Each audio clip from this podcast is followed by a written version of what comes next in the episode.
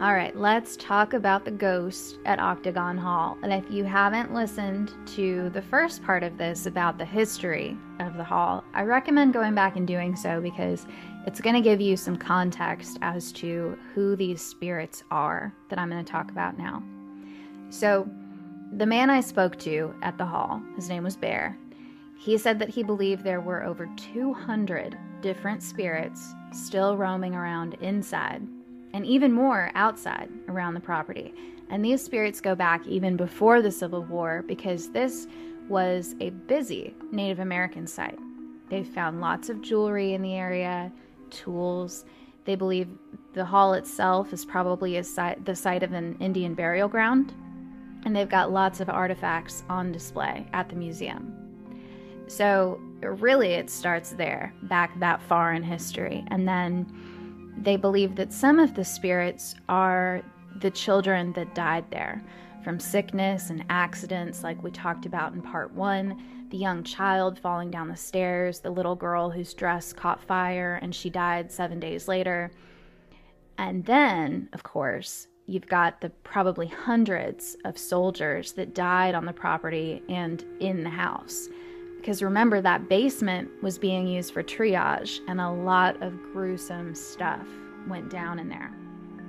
So, people have done EVPs at Octagon Hall, and they've asked the spirits, Is the water safe to drink? And the answer they get is no. And if you ask them where it's safe to drink, they'll respond, Creek. And so the people who've listened to this think that this is probably because of all of the typhoid that the, they were dealing with back then, or that incident where the Union soldiers purposefully contaminated the water supply. Pretty interesting. So, a lot of ghost hunting has taken place at Octagon Hall. I mean, a lot. I'll just quote the pamphlet here. Quote, Octagon Hall is regarded as one of the most haunted places in the South. It has been featured on A&E, Travel Channel, Sci-Fi, History Channel, and others.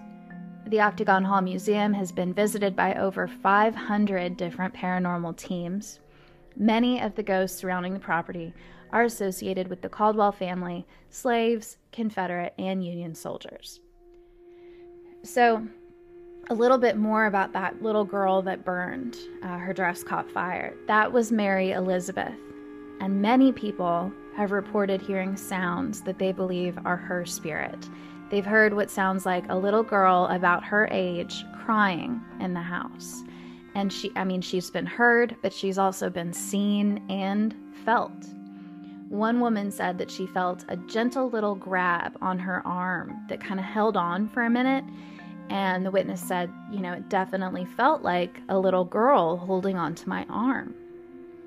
And multiple people have reported touches from invisible hands.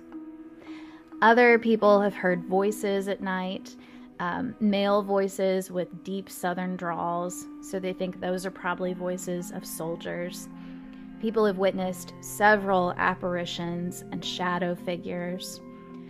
One of the ghost hunters, Bruce Tango, who I think is from this sci fi channel, he said that his first time there, he saw a shadow figure before he even got inside the building. Um, also, lights just appear in places in the house, like, for example, above a candelabra that doesn't have a candle. Um, they've done other EVP stuff. Someone else asked, uh, Did they take good care of you here? And they got the response, Yes. And then another recording has picked up what sounded like a little girl screaming for her mother.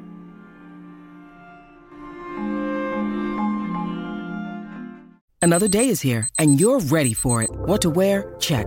Breakfast, lunch, and dinner? Check. Planning for what's next and how to save for it? That's where Bank of America can help. For your financial to dos, Bank of America has experts ready to help get you closer to your goals. Get started at one of our local financial centers or 24-7 in our mobile banking app. Find a location near you at bankofamerica.com slash talk to us. What would you like the power to do? Mobile banking requires downloading the app and is only available for select devices. Message and data rates may apply. Bank of America and a member FDIC.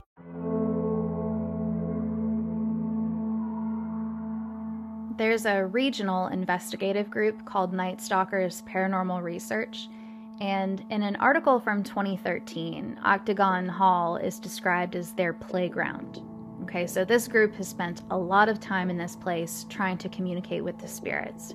And during one of their sessions, some of them gathered in the dining room and they started calling out soldiers by name, I guess who they had record of being there at some point. And on multiple occasions, the lights on the K2 meters they had, you know, set out on the dining room table would flicker. So, for those of you who aren't super into this stuff, I'll mention that a K2 meter is an EMF device, electromagnetic field meter. Uh, we used them when I did the overnight at Waverly, I think, which I hope I get to do again the whole night this time because I had to leave early last time. Um, but the way ghostshop.com explains it is, quote, these devices are used to detect and measure any potential electromagnetic anomalies that may take place during a paranormal investigation. EMFs are thought to be affected by potential energy produced by spirits, ghosts, and other paranormal phenomena. Moreover, it's believed that communication attempts require energy output that can be picked up by various ghost hunting tools. Okay? So that's what the Night Stalker group saw lighting up when they were calling out these soldiers' names in the dining room. Lots of other stuff. Um, doors closing by themselves. Uh, that's been caught on video. Of course, people have heard footsteps in all the places where no one was walking and it was, you know, inexplicable. Um, bells will ring upstairs when no one's up there. There's also a spirit of a spy who dressed up as a woman with the nickname Sue Mundy, but his real name was Jerome Clarke, so that's what they call him, the spirit that they believe is still around. And he mostly stays up in the attic where they think he died. And they have his gun on display in the museum, and so they think that his spirit might just be attached to that gun. Now, I was perusing the Octagon Hall Facebook page, just seeing what people were saying about it in the comments. And I mean, people are really excited about the paranormal activity and doing the overnights. There are so many comments. Um, for example, somebody said, quote, I've had so many life-changing experiences there. Uh, someone else said, quote, we were there a couple weeks ago. The shadow kept playing back and forth a chair at the table tilted back on camera, and Mary Elizabeth answered some of us in the basement.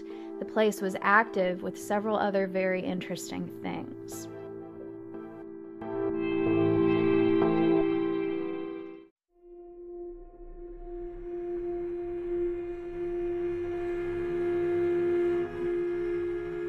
They offer several different ways to experience Octagon Hall.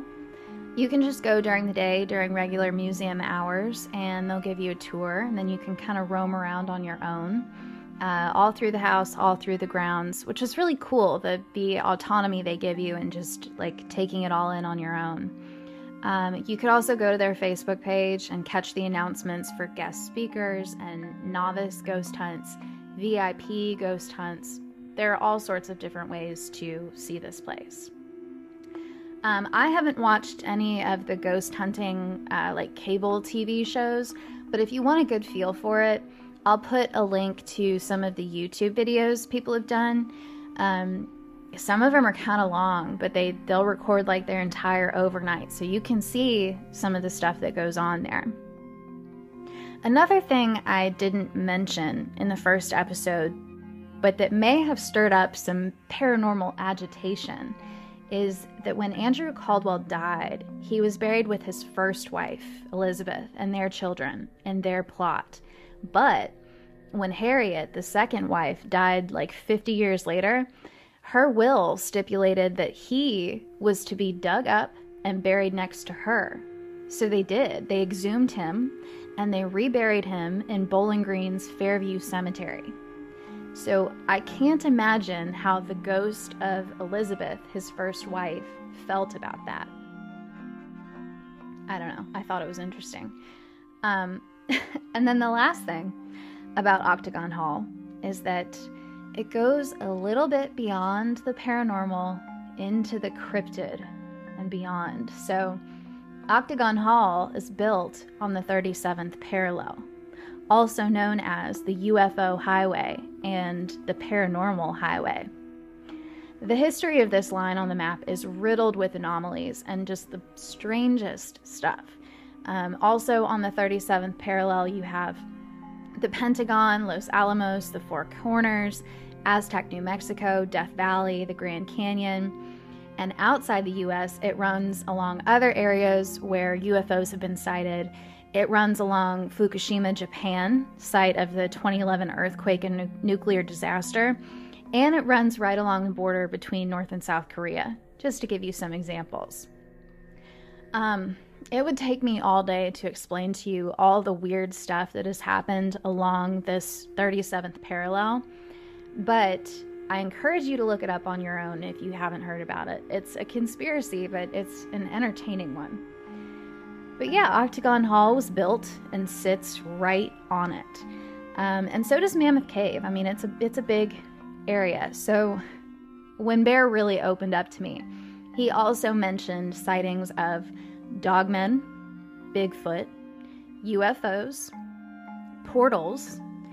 Uh, he said that folks have called the hall the Skinwalker Ranch of Kentucky.